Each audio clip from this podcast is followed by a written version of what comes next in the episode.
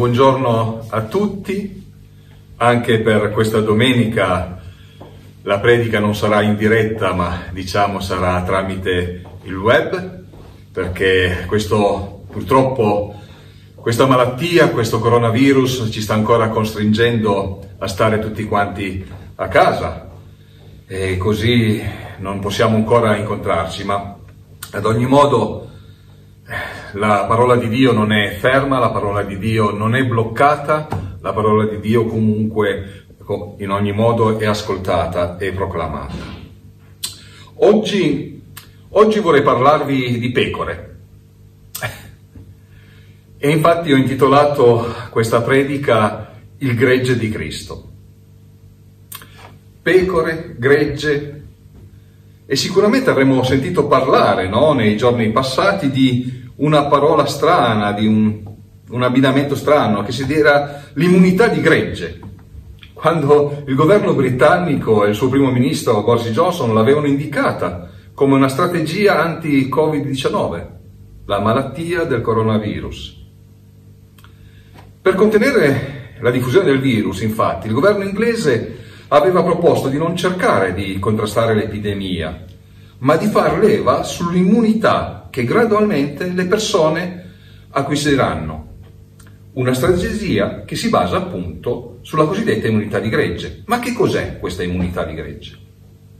Secondo il principio, l'immunità di gregge si basa sul fatto che più persone hanno contratto la malattia e poi in seguito sono guarite, meno possibilità ci sono per il virus di infettare altre persone che non hanno mai contratto la malattia, che non sono mai venuti in contatto con il virus.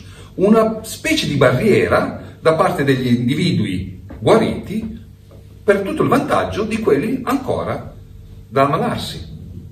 Come si costruisce questa immunità? L'immunità di gregge si può costruire in due modi, o con il vaccino o in modo spontaneo, come accade per esempio con il trattamento dell'influenza. Ormai siamo tutti quanti vaccinati all'influenza, o perlomeno L'influenza per noi non è più così un pericolo mortale.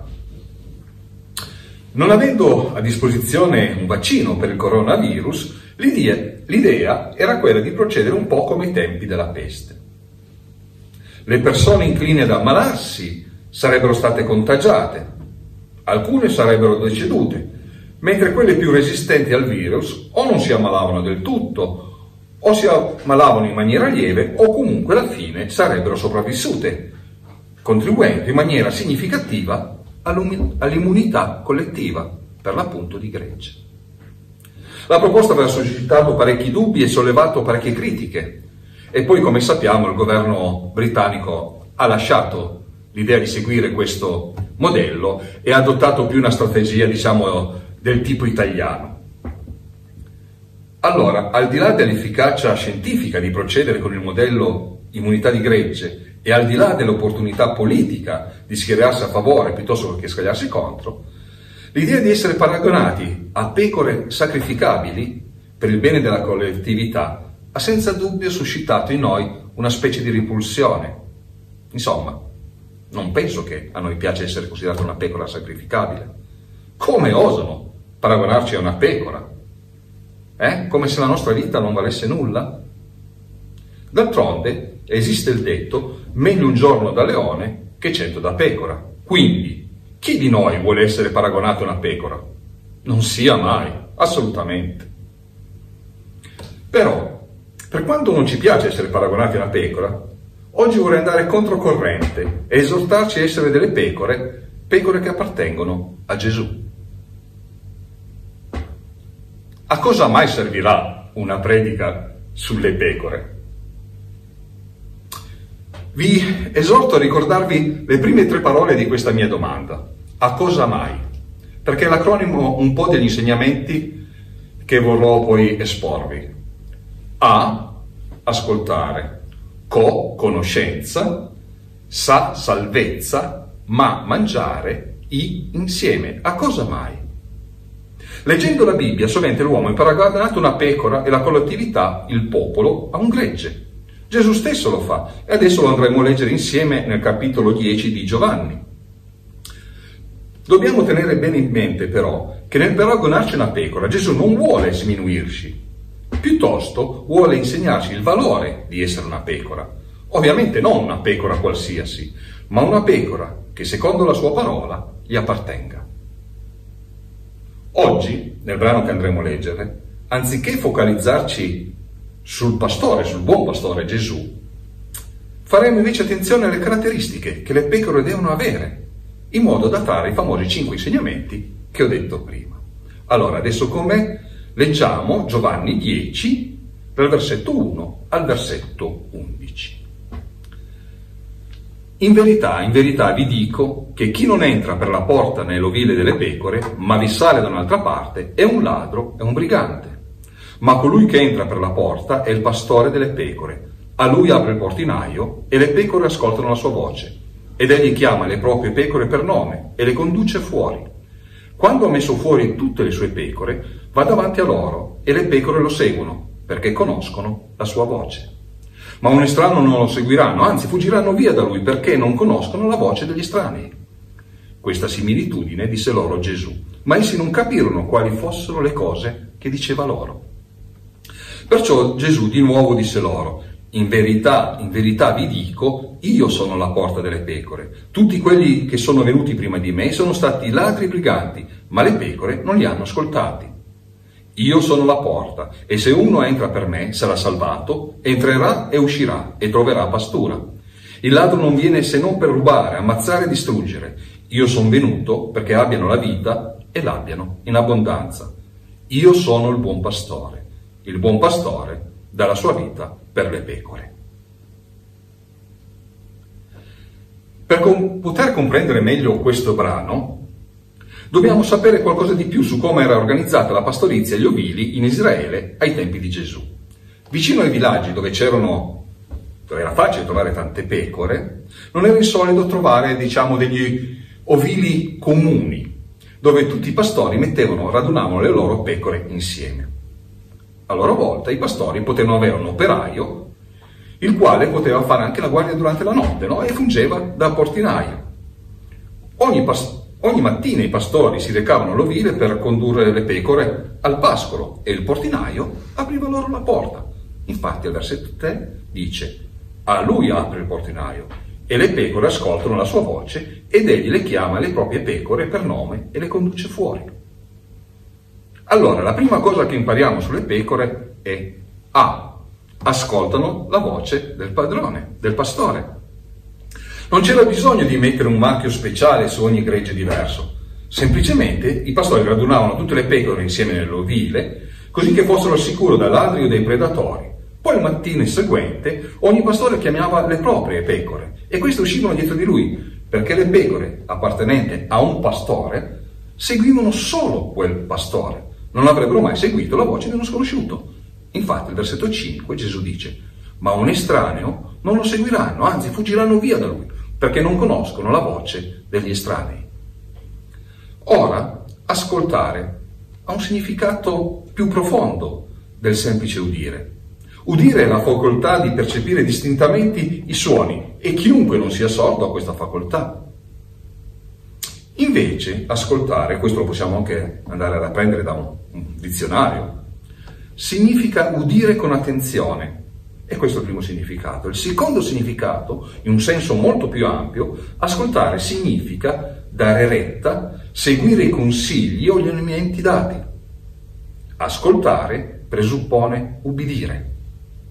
Nella parabola del seminatore di treni diversi, di Matteo del capitolo 13, Gesù, nello spiegare il significato della parabola, della parabola dice al versetto 22, quello che ha ricevuto il seme tra le spine è colui che ode la parola, poi gli impegni mundani, l'inganno delle righezze soffrono la parola che rimane infruttuosa.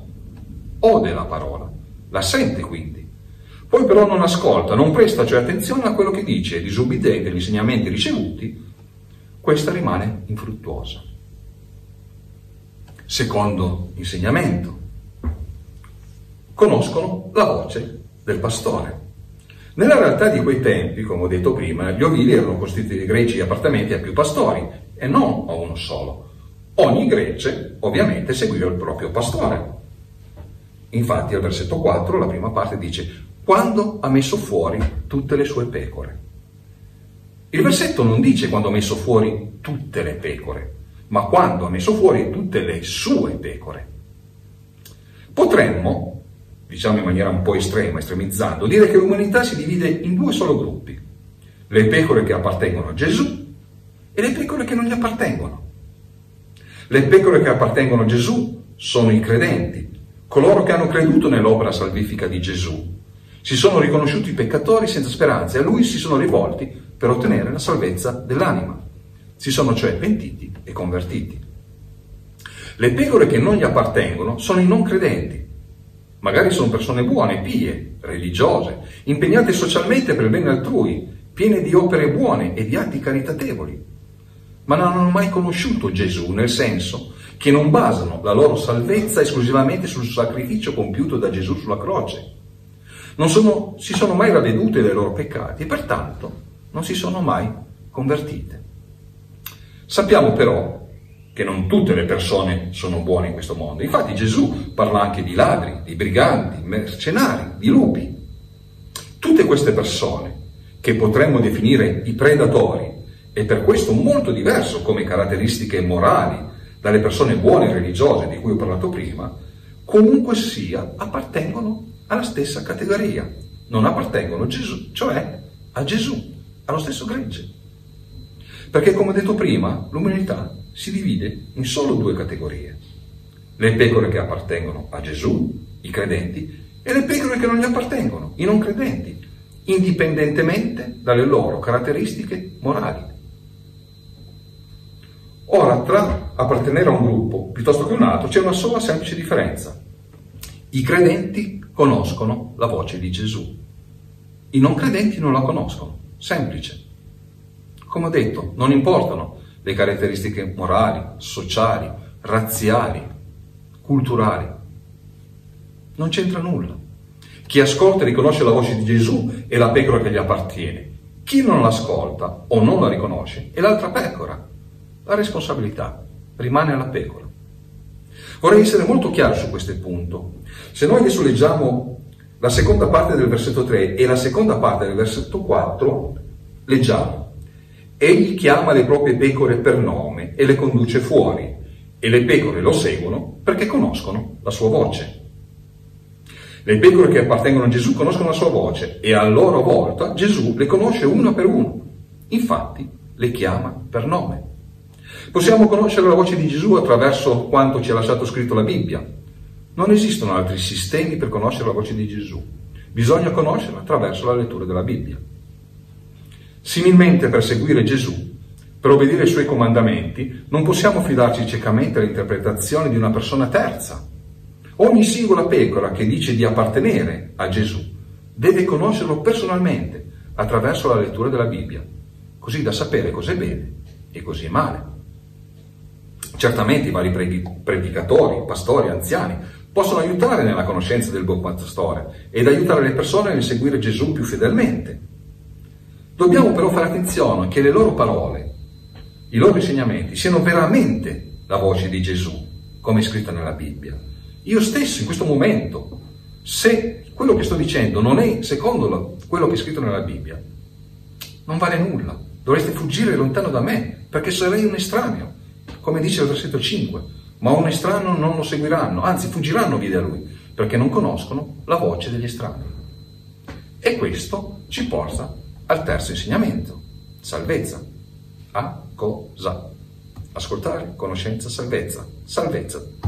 Le pecore sanno che solo quel pastore è l'unico che potrà salvarli.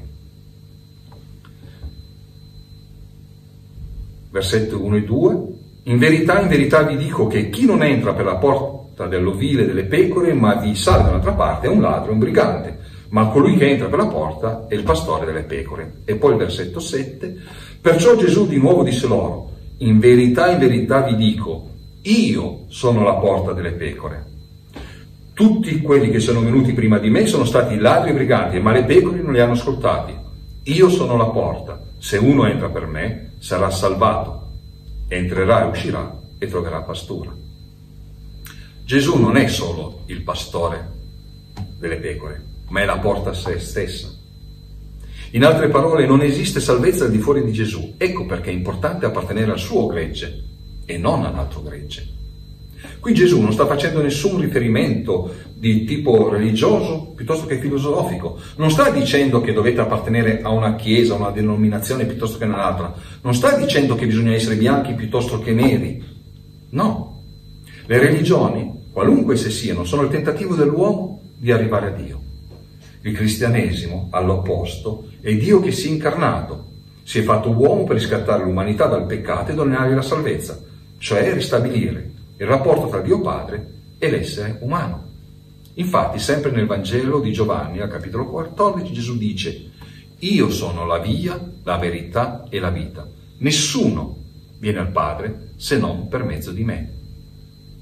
Io sono la via. Gesù è l'unico mezzo per andare al Padre. Non esistono altre vie. Ecco perché è importante appartenere al gregge di Gesù, essere una sua pecora e non la pecora che appartiene all'altro gregge. Questa domenica è la Domenica delle Palme. Circa duemila anni fa Gesù entrò trionfalmente in Gerusalemme in groppa a un puledro di asina come re di quei tempi. La folla lo acclamò al grido di Osanna, benedetto colui che viene nel nome del Signore, il re di Israele. La stessa folla, meno di una settimana dopo, avrebbe gridato a Pilato, toglielo, toglielo di mezzo, crocifiggilo. Gesù fu messo a morte tramite crocifissione, esattamente come aveva predetto, come stava detto qui al versetto 11, dice io sono buon pastore, il buon pastore dà la sua vita per le pecore.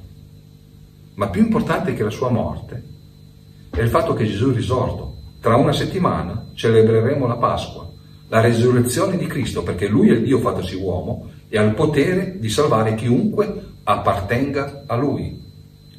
Il sacrificio di Gesù è sufficiente per l'intera umanità, ma è efficace cioè si applica solamente per le sue pecore, non per le altre. Non illudiamoci, Gesù riconosce le sue pecore perché abbiamo letto che le chiama per nome.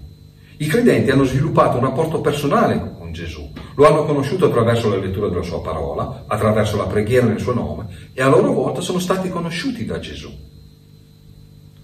Io comprendo che possono sembrare parole dure e offendere chiunque in tutta sincerità si stia sforzando di fare il bene, a comportarsi in maniera umana ineccepibile. Però non sono io che lo dico, è la Bibbia stessa che lo dice.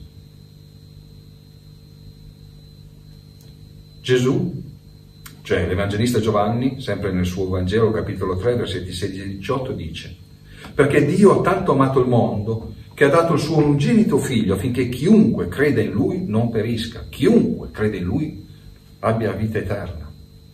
Infatti Dio ha mandato suo figlio nel mondo non per giudicare il mondo, ma perché il mondo sia salvato. Poi il versetto 18, chi crede in lui non è giudicato. Attenzione, chi non crede è già giudicato perché non ha creduto nel nome dell'unigenito figlio di Dio. Quarto insegnamento. Le pecore devono mangiare.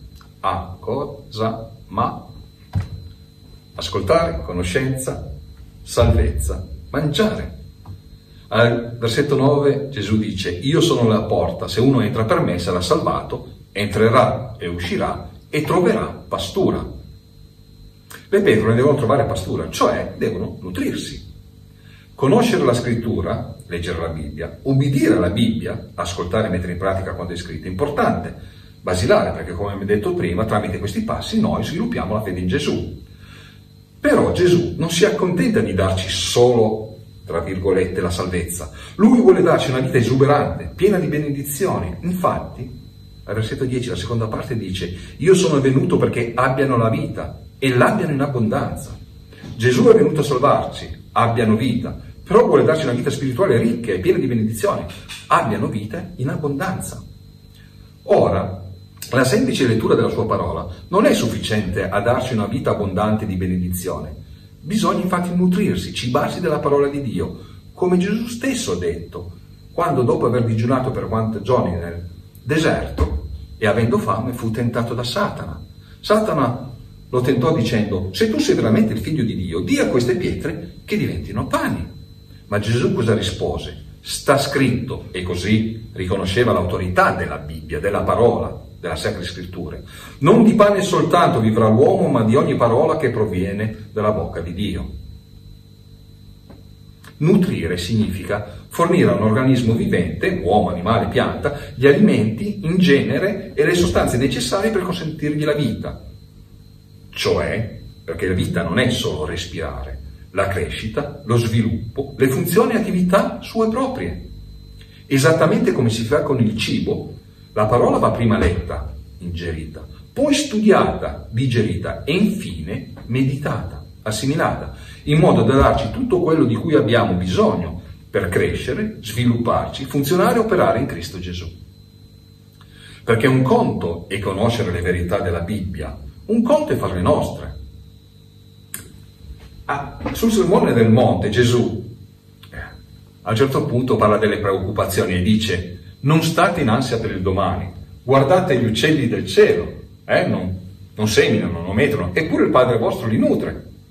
Eh, si fa in fretta a dire non state in ansia per il futuro. Come si fa a non stare in ansia per il domani se sono 6, 7, 8 mesi che non lavoro? Come si fa a stare tranquilli, non stare in ansia per domani se questo coronavirus che sta mettendo in ginocchio le nostre economie ci farà trovare uno scenario devastato?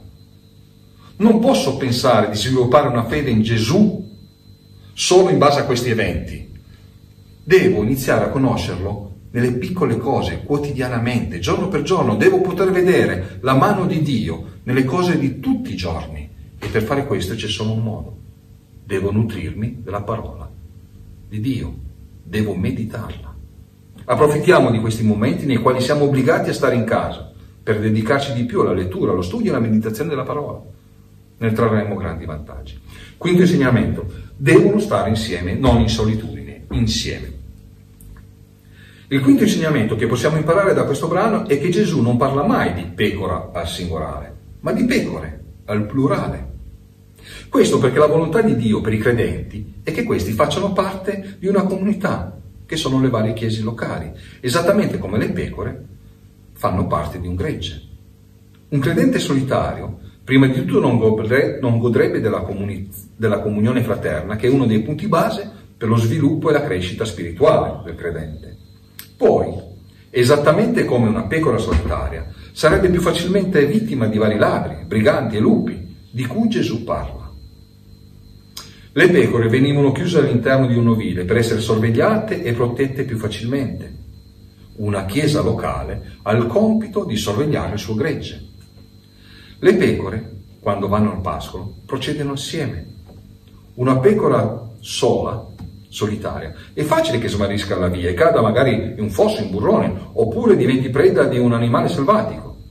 Ma se anche non dovesse accadere cioè non dovesse cadere in un fosso oppure non dovrebbe essere sbranata da un animale selvatico, semplicemente la pecora non saprebbe scegliere il pascolo più giusto per lei e il suo nutrimento, che era il punto 4 che abbiamo parlato, sarebbe più povero. Similmente, un credente solitario sarà più facilmente influenzabile da teorie e dottrine sbagliate, se non godrà della protezione della Chiesa e degli anziani che vigilano su essa, e anche la sua crescita spirituale sarebbe limitata. Quindi la comunione fraterna insieme alla meditazione della parola formano il credente e lo completano. Ricapitolando, primo insegnamento, prima lettera dell'acronimo A, ascoltare. Le pecore ascoltano la voce del pastore. Sono cioè ubbidienti a quanto Gesù richiede a un credente. Secondo insegnamento, le pecore conoscono la voce del pastore. Sembra scontato, ma se le pecore vogliono essere ubbidienti, devono conoscere cosa devono fare, per cui devono leggere la Bibbia per conoscere quanto essa richiede. Terzo insegnamento, le pecore sanno che solo quel pastore è l'unico che potrà salvarli, salvezza. Attraverso la conoscenza e l'ascolto, cioè l'obbedienza e a quanto la Bibbia dice, le pecore hanno, sanno che solo in Cristo è la salvezza. Come anche Paolo, Apostolo Paolo, nel scrivere a Timoteo, nella seconda Timoteo, al capitolo 3, versetto 14, dice tu invece persevera nelle cose che imparate e di cui hai acquisito la certezza, sapendo da chi le imparate, e che fin da bambino hai avuto conoscenza delle sacre scritture, le quali possono darti la sapienza che conduce alla salvezza mediante la fede in Cristo Gesù. Non siamo salvati per meriti nostri particolari. È quello che dicevo prima, non è importante quello che noi facciamo, per le nostre buone azioni, ma solo e esclusivamente per la fede che riponiamo in Gesù. Quarto punto, le pecore devono mangiare, necessitano di nutrimento. Per godere di una vita spirituale ricca, vita in abbondanza, le pecore devono non solo leggere la Bibbia, ma anche studiarla e soprattutto meditarla. Dobbiamo nutrirci della parola di Dio. Ultimo insegnamento, insieme. Le pecore devono stare insieme, non in solitudine. Le pecore devono appartenere a una chiesa locale per essere protette, nutrite e per poter crescere spiritualmente. Ma perché ho detto tutto questo? Avevo detto che volevo parlare di pecore, no? E avevo anche detto, parlato nell'introduzione dell'immunità di gregge. Bene, Gesù vuole proprio darci questa immunità. Ovviamente non l'immunità al coronavirus, ma un altro virus, ben più mortale e contagioso. Questo virus è talmente contagioso che infetta il 100% dei due greggi, sia quello che appartiene a Gesù, sia il gregge che non gli appartiene. Insomma, l'intera popolazione mondiale. Questo virus si chiama peccato e porta immancabilmente alla morte, non solo alla morte fisica, ma soprattutto a quella spirituale, con le conseguenze di essere eternamente separati da Dio e condannati all'inferno. Ora sappiamo che nessun essere vivente può sottrarsi alla morte, ma a ogni essere vivente è offerta la possibilità di riconciliarsi con Dio e passare con lui l'eternità, anziché passarla all'inferno. Però, come abbiamo anche visto, per poter godere di questo privilegio bisogna appartenere al gregge di Gesù, perché lui ha pagato il prezzo del peccato morendo al posto nostro sulla croce e ha dato il suo gregge, non all'altro gregge, non a tutto il mondo, l'immunità che lui si è guadagnato con la sua vita sulla terra, vissuta in perfetta obbedienza a Dio. Ora, attraverso la lettura del brano di oggi abbiamo visto le caratteristiche che contraddistinguono le pecore che appartengono a un gregge, al gregge di Gesù, piuttosto che all'altro gregge, al resto dell'umanità. La scelta di appartenere a un gregge, quindi la scelta di appartenere al gregge di Gesù, spetta all'uomo in base alle decisioni che lui intraprende. Tu, a quale gregge vuoi appartenere? Preghiamo. Padre Santo, Dio eterno, Dio grande, Dio immenso, noi vogliamo veramente rivolgerti a te, ti ringraziamo perché tu ci hai lasciato la tua parola attraverso la quale noi possiamo conoscere Gesù Cristo, tuo figlio che è Dio, che si è fatto uomo, che è venuto sulla terra e tramite il suo sacrificio ha potuto dare a chiunque crede in lui la vita eterna. Noi ti lodiamo per questo Padre, ti lodiamo e ti benediciamo nel santo nome di Gesù.